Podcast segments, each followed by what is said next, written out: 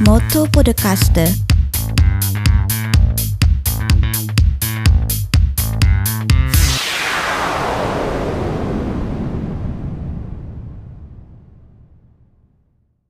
Buonasera e buongiorno cari amici del Motto Podcast. Oggi puntata super mega speciale, siamo nel comune di Cadoneghe. Qui con me c'è l'assessore Sara Ranzato. Buongiorno. Buongiorno, buongiorno Roberto. Benvenuto al Moto Podcast. Anche se ci troviamo a Cadoneghe, eh, insomma in Veneto, vicino a Padova, siamo qui per parlare di un grande e lungo viaggio di un secolo fa, il famoso viaggio Roma-Tokyo del 1920. Ce lo puoi presentare un attimino? Sì, allora la paternità dell'idea di un volo fu propria di, eh, di Gabriele D'Annunzio, che nel 1919 la condivise con Harukichi Shimoi, un professore di lettere orientali che all'epoca insegnava all'Università di Napoli. Sì, aggiungo io perché in pochi lo sanno, fu anche il, il, primo interprete di Jigoro Kano, il fondatore del judo, che nel 1934 venne in Italia a presentare la sua disciplina. Scusate, ma da buon judoista dovevo dirlo. Sì, fu anche un soldato della prima guerra mondiale, infatti andava in, in guerra con la katana, quindi, quindi sono un personaggio eh, veramente carismatico, importante anche nella vita, lo è stato anche nella vita di D'Annunzio per la loro amicizia sincera e per quello che insomma nel tempo sono riusciti a costruire. Infatti D'Annunzio aveva una particolare affezione per tutte le arti orientali e per la cultura giapponese in particolare. Allora eh, semplicemente si ritrovano una sera a San Pelagio perché a quell'epoca eh, Gabriele D'Annunzio eh, soggiornava al castello di San Pelagio a Due Carrare che oggi è sede del Museo del Volo eh, di Due Carrare e si trovano lui, Natale Palli, cioè il pilota che l'aveva portato eh, sul volo su Vienna, e si ritrovano a, a proprio eh, a fumare le sigarette in una tavola rotonda e insieme a loro ci sono anche eh, Gino Allegri, eh, a cui è titolato il nostro aeroporto di Padova e Fra Ginepro lo chiamavano, no? perché aveva questa lunga barba come i frati. E si ritrovano e condividono eh, questa voglia di arrivare eh, da Roma, dall'Italia, in Giappone. Alla presentazione del progetto all'aeronautica inizialmente sembrava che la cosa non fosse presa in considerazione perché avrebbe comportato veramente un'energia di risorse, non solo di uomini, ma anche di risorse economiche non da poco. E successe però che a un certo punto qualcuno ci credette a questo progetto e volle insomma pensare che questi uomini, bene o male, avrebbero potuto farcela Fu fatta una sorta di lista dei più grandi eh, piloti e motoristi dell'epoca, eh, nella quale rientrò anche un nostro concittadino, il buon Roberto Maretto, che fu il motorista di Masiero. I eh, velivoli che vennero utilizzati erano due SVA, erano stati provati del, delle trasvolate inizialmente perché i voli partirono i primi di gennaio del 1920 e tutti arrivarono non più in là della Siria. A un certo punto fecero partire, subito dopo i primi di febbraio, quando partirono due caproni, fecero partire due SVA, provarono con gli SVA che in realtà Masiero e Ferrarin non partirono come veri e propri piloti, diciamo, incaricati dall'aeronautica, ma partirono sì come piloti, però come eh, staffetta, come muletti degli okay. aerei che erano già partiti. In realtà furono proprio loro, i due muletti, a farcela, ad arrivare, eh, ad arrivare eh, in Oriente. Quindi una storia sorprendente, tra l'altro una storia che nella fase di, eh, diciamo, di preparazione, eh, ritorno a quando eh, erano ancora a Padova, perché appunto dei quattro protagonisti, due erano padovani, quindi Masiero padovano, eh, Maretto di Cadoneghe, Padovano, mm-hmm. Ferrarin di Tiene e Capannini di Città della Pieve, Umbria. Mm-hmm. E loro eh, in preparazione, eh, fatalità, eh, la, D'Annunzio si spostava dalla sua residenza di San Pelagio all'Arsenale di Venezia e passando per Cadone che aveva in macchina Maretto il quale gli ha, gli ha, l'ha ospitato a casa sua per una serata in compagnia. E eh, è rimasta eh, tramandata oralmente dalle famiglie che abitavano vicino ai Maretto questa testimonianza di questa macchina lussuosa che all'epoca voleva dire una cosa straordinaria e questa macchina lussuosa che era arrivata, di questo uomo pelato che era sceso dalla... Tra l'altro qualcuno aveva fatto anche un commento, ma non si mi abbaio, sai, è brutto che l'uomo là. ecco, detta così in dialetto veneto. E eh, anche perché loro parlavano effettivamente così, infatti la parte teatrale che eh, è stata realizzata lo scorso anno per i 100 anni e che ha anche un tratto di questo episodio della, della cena che eh, D'Annunzio ha fatto dai Maretto, cena nella quale gli, stati, gli, è stato fatto un piatto di pasta e fagioli, e parla appunto della, del fatto che insomma eh, si erano fermati avevano mangiato, erano stati tutti contenti, eccetera, e D'Annunzio da, dalla casa dei Maretto al rientro a San Pelagio non aveva fatto altro che parlare della pasta e fagioli ecco, que- che è buonissimo, da, da, buon veneto anch'io devo dire che, che, mi piace. Questa è stata ripresa appunto in, questo, in questi 5 minuti di rappresentazione teatrale molto belli, realizzati da un teatro storico appunto di Padova, di Albignasego, che è il Teatro Ortait. E ricordiamo agli ascoltatori che eh, nel sito internet mottopodcast.org troverete le note e i riferimenti, eh, oppure eh, per chi non ha possibilità ma vuole collegarsi direttamente c'è il, eh, la pagina Facebook del comune, comune di Cadoneghe, di Cadoneghe sì. e lì si può trovare il link. Sì, sì. Oppure su motopodcast.org.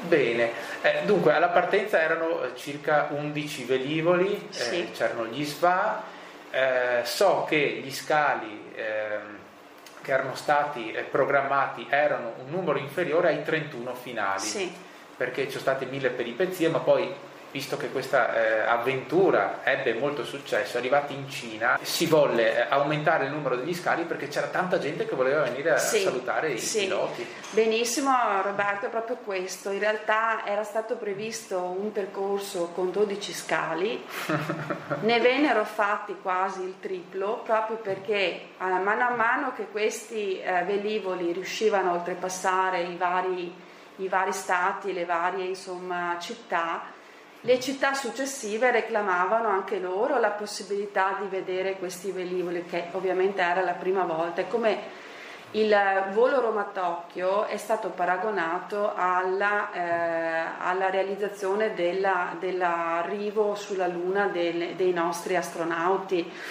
un po' perché non, non, era mai successo, un po' perché insomma si tratta veramente di un'avventura eh, nella quale queste, questi protagonisti si sono lanciati con la freschezza dei loro anni di giovani insomma, militari e però senza sicuramente la sicurezza di, di, poter rientrare e di come sarebbe andata. Era un volo un po' ad occhi chiusi, anche se eh, loro in realtà gli occhi chiusi non li avevano, anzi, perché avevano un senso dell'orientamento straordinario. Pensate che si avvalevano soltanto di una bussola.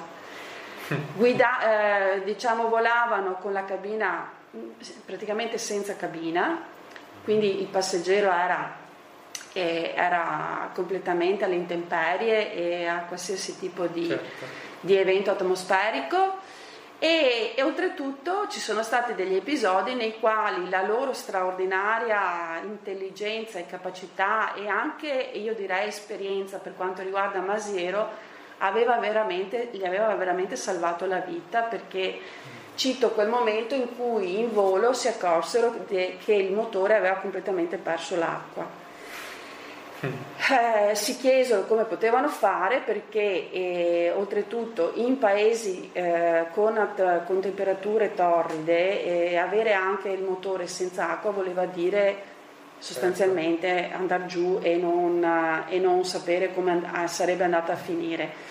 Eh. Allora cosa fece Masiero? Si inventò di salire in quota e salì a più di 2000 metri dove la temperatura della, dell'atmosfera è completamente diversa dalla bassa quota. Certo. Riuscì così a tenere il motore ad una temperatura che gli permise di, arri- di arrivare allo scalo successivo. Quindi una straordinaria intelligenza ma anche esperienza perché lui veniva da una campagna eh, come pilota in prima guerra mondiale straordinaria perché l'aveva visto più volte partecipare a missioni ed essere veramente un pilota importante, importante per l'aeronautica. Sì. Questo viaggio, eh, devo dire, è stato pieno di avventure, di episodi, eh, perché di 11 eh, aerei partiti, come vedremo poi, ne arrivarono solo, ne arrivarono solo due praticamente. Sì. Eh, sono, eh, è successo ad esempio che eh, l'aereo di Ferrarin dovette atterrare in emergenza su un campo di calcio iracheno dove stavano disputando una partita eh, o cose simili. Sì, sì. E tutto questo è stato raccontato in due libri, appunto, il mio viaggio a Roma-Tokyo di di Ferrari del 1921, ma anche il motorista Maretto di Cadone che scrisse le sue memorie, giusto? Sì, sì. Eh, scrisse un diario di volo che noi abbiamo eh, trasformato in versione eh, editoriale e appunto abbiamo pubblicato con, eh, all'interno degli eventi della mostra del centenario Roma-Tokyo. Possiamo ricordare il titolo del libro? Sì, certo, il volo Roma-Tokyo, 14 febbraio 31 maggio 1920, diario di volo di Roberto Maretto. Perfetto. Purtroppo l'aereo di Masiero e, e Maretto eh, ebbe dei guasti e loro arrivarono sì a Tokyo, però dovettero compiere un pezzo de, sì. del loro viaggio in treno e in nave. Sì. Non, nonostante tutto arrivarono circa un'ora prima di eh, Ferrari a Tokyo. Ah, ah, un'ora prima. E peccato per questo episodio nel quale loro eh, appunto non hanno potuto eh, effettuare tutto il tragitto in volo e in quanto insomma, il primato venne dato effettivamente a Ferrari anche se era arrivato un'ora dopo rispetto a loro. Certo. E un peccato, un peccato vero e proprio perché in realtà le, le capacità insomma, c'erano, però ovviamente eh, i, me- i, mezzi, i, mezzi, gli aerei non sempre rispondono insomma, nostre, ai nostri desideri. Uh. Infatti inizialmente la spedizione, eh, quando fu effettuata e arrivarono a Tokyo, poi in Italia ci fu la Gazzetta dello Sport che all'epoca già, insomma, era già nella, eh, ampiamente stampata e lo decretò come una sorta di primato sportivo Quindi inizialmente qui in Italia gli diedero un'importanza come se fosse, sai, quando c'è una spedizione vanno a scalare una montagna e si dà il primato a chi arriva più in alto. E così fu anche per l'epoca, inizialmente fu così e poi invece pian piano quando si resero conto che questa cosa non aveva solo un'importanza a livello di, eh, diciamo, di onore per l'Italia e di... Eh, dimostrazione che l'Italia era in grado di formare uomini e piloti validi e importanti e fu anche una grande eh, diciamo, eh, impresa che realizzò economicamente molte vendite per l'industria l'ansaldo perché da lì si, mh, si riuscirono a vendere nel mondo più di 2000 esemplari di eh, SVA. SVA, eh, è fantastico. Poi peraltro eh, in Giappone purtroppo ehm, agli onori salì quasi solo Ferrarin, si può dire, venne ricevuto dall'imperatore sì. Hirohito sì. e da, sua moglie, una cosa rarissima perché in poche sì. persone potevano conferire direttamente con l'imperatore. Erano considerati più o meno come un dio, eh, eh, quindi venivano proprio, eh, incontravano effettivamente rariss- di, di, raro delle persone. Eh, va detto che ad esempio sul finire della seconda guerra mondiale, quando eh, su ordine del, del generale MacArthur il, il l'imperatore Hirohito dovette dichiarare al popolo che non discendeva in realtà per la divina Materasu, molti anche si suicidarono, quindi sì. veramente il fatto che Ferrarin potesse aver colloquiato direttamente era veramente eh, un record. Peraltro ricevette una spada, una katana dorata sì. da samurai, l'aereo Sva di Ferrarin fu donato all'imperatore e, e, e, restò nel museo imperiale di Tokyo fino al 1933 dove purtroppo dovette essere abbattuto per il deterioramento del legno che sì. costituiva la parte sì. principale dell'aereo. Questo viaggio restò così nella memoria dei giapponesi che addirittura negli anni 2000 lo studio Ghibli, attraverso l'autore Miyazaki, eh, mise eh, Arturo Ferrarini all'interno dei personaggi di, di, una delle sue opere più, forse più belle ambientate in Italia, Porco Rosso. esatto, esattamente. Eh, sì. sì. loro decretarono all'arrivo da, al 31 di maggio, da quel momento in poi decretarono 42 giorni di festeggiamenti, oltretutto il giorno del, dell'arrivo fu decretato proprio giorno festivo in modo che tutti potessero assistere all'arrivo di questi aerei e fu una vera e propria eh, festa, 200.000 persone in lacrime perché lo dice Roberto Maretto in una frase bellissima eh, verso la fine della sua... Dice c'erano italiani qui da 20 anni, altri da 50 anni, tutti erano in lacrime e volevano abbracciarci e, insomma, e dirci quanto eravamo stati bravi ma voi siete italiani? E loro dicevano, eh sì, siamo italiani, non ci crediamo. È così straordinaria questa cosa che noi non ci crediamo. Non riuscivano a credere che fossero arrivati in volo. C'è una frase bellissima di un cronista giapponese dell'epoca oh. che disse che veramente la gente l'ha vissuta come una cosa straordinaria e disse che il Giappone era ubriaco d'Italia una frase che è rimasta nella storia perché dà dimostrazione di, della, della gioia, veramente della partecipazione e di quello che provavano sia anche gli italiani che eh, effettivamente vivevano in Giappone da un po' di anni. E chi lo sa che magari è stato proprio per via di questo viaggio Roma-Tokyo che il sentimento di, di amore, di amicizia dei giapponesi verso l'Italia è, è sempre molto forte in auge, sì, devo dire. Sì. Tra l'altro lo era stato anche poco prima in Cina, quando arrivarono a Pechino, perché anche lì l'imperatore cinese disse eh, che molti anni prima eh, era arrivato Marco Polo. Era arrivato Marco Polo a piedi e di nuovo un Veneto, i Veneti erano eh sì. arrivati in volo. Quindi una sorta di paragone con Marco Polo molto bello. Tra l'altro e, e in Cina eh, veramente anche lì decretarono più di una settimana di festeggiamenti e si, erano un po' rammaricati che non fossero arrivati eh, e rimanessero in Cina, insomma volevano il primato loro, che rimanessero da loro e che non andassero in Giappone. Uh, sì, sì. Comunque questo, questo è eh, una, una, bellissima storia, una storia affascinante. Eh, assessore, per ultimo vorrei chiederti, e a Cadoneghe quando Maretto è ritornato avete fatto festa? Allora, all'epoca vi era il podestà, eh, non c'è stata particolare enfasi, questa eh, impresa però garantì a Maretto una carriera militare importante. Oh. E gli permise di avere insomma una buona vita anche per la sua famiglia e eh, al cinquantesimo il anniversario, quindi nel 1970, il Museo del Volo di San Pelagio, che tra l'altro oggi ospita parte della, eh, dei reperti de, de, de, di, ciò, di, ciò, che insomma, è stato recuperato della missione, quindi loro espongono anche la divisa di Maretto, alcuni eh, beni affettivi, eccetera. E, mm, nel 1970 fu eh, realizzato una sorta di anniversario importante, il cinquantesimo anniversario. Al settantesimo anniversario nel 1990 fu invitato anche il sindaco del comune di Cadoneghe, però eh, questi non poté essere presente, è un peccato.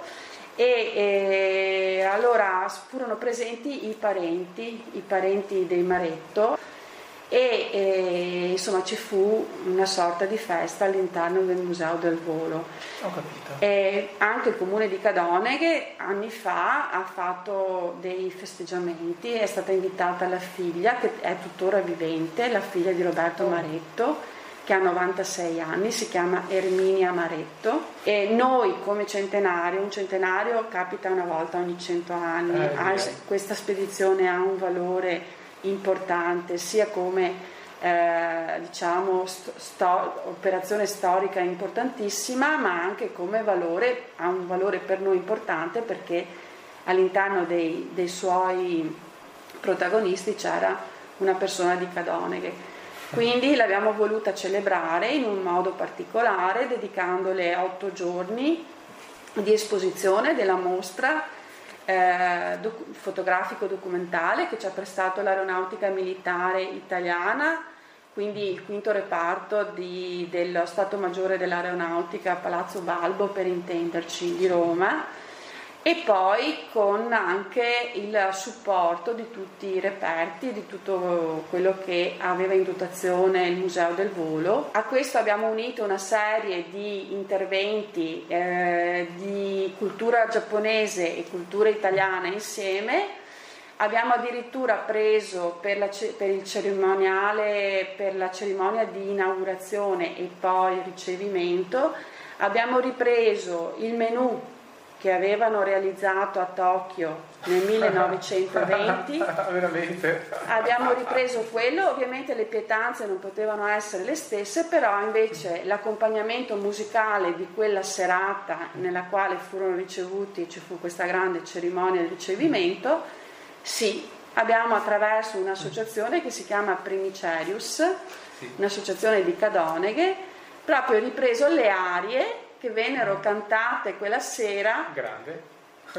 quella sera tutto scritto in francese, perché voi sapete insomma che all'epoca la lingua internazionale era il francese, e eh, abbiamo preso e ripetuto dopo 101 anni in, in, una sorta di rievocazione di quel momento insomma celebrativo importante che è stato dedicato a quattro italiani che hanno avuto una forza di coraggio impressionante. Sì. Bene, Assessore, grazie di cuore. Grazie a te Roberto. Sono emozionatissimo e felice eh, che abbiate anche realizzato queste cose qui a Cadone che, che insomma abbiamo dei rappresentanti veneti di, di questa avventura. Assessore Cadone che però non è solo Maretto, non è solo il viaggio Roma-Tokyo, devo dire nel Motopodcast parliamo anche di storie inclusive e io trovo che Cadone che sia una città molto inclusiva e accessibile soprattutto per le persone disabili. Hai voglia di raccontarci brevemente? Stiamo cercando con la quarta commissione presente appunto eh, a Cadoneghe, eh, quarta commissione disabilità, di creare veramente una città a misura insomma di tutti e nel farlo abbiamo attivato delle, eh, dei progetti, ovviamente una rivisitazione di un vecchio piano PEBA che eh, è stato ripreso in mano dopo tanti anni. Eh, stiamo cercando di far sì che la persona con disabilità eh, non trovi incontri nei suoi percorsi barriere architettoniche, quindi sia libera esattamente di muoversi eh, come tutti i normodotati. Oltre a questo c'è una sensibilità appunto portata avanti dalla quarta commissione che prevede che Cadone che dopo diversi anni ha anche un mezzo di trasporto solidale con una pedana e una, eh, diciamo una, è un vano adibito e apposito per le carrozzine, quindi abbiamo anche questa ulteriore eh, possibilità del trasporto per le persone con disabilità e abbiamo la possibilità anche di sviluppare e di sensibilizzare i ragazzi già dalla scuola, infatti l'istituto comprensivo che insomma ringraziamo per questi progetti che porta avanti da tanti anni eh, realizza ogni anno una settimana per l'inclusione che si chiama Oltre l'apparenza, settimana nella mm. quale i ragazzi normodotati hanno la possibilità di entrare in contatto con ragazzi coetanei o meno eh, aventi portatori di handicap e quindi fare questa sorta di mescolamento, di approfondimento anche di discipline sportive eh, nel quale il piacere di poter essere insomma, al fianco di una persona eh, disabile rende i ragazzi sensibili al fatto che eh, sono esattamente come loro. Eh, beh, complimenti eh, avete un sacco di belle iniziative, io peraltro qualche mese fa ho potuto assistere in virtù di un'associazione che seguo per i disabili della vista all'inaugurazione ecco, di alcune eh, piattaforme pedotattili, i Lodgers 2.0 che il sindaco Marco Schesaro mi ha gentilmente eh, fatto provare eh, mi ha parlato de, delle fermate degli autobus, mi ha parlato di attraversamenti pedonali fatti ad hoc e quindi devo dire che state andando avanti alla grande e per favore non fermatevi, andate avanti sempre così e per chi ci ascolta sappiate che Cadone che è un bellissimo esempio di inclusione. Grazie. grazie. grazie a te Assessore e grazie per, essere, per averci ospitato e alla prossima. Grazie, alla prossima a tutti voi, un saluto.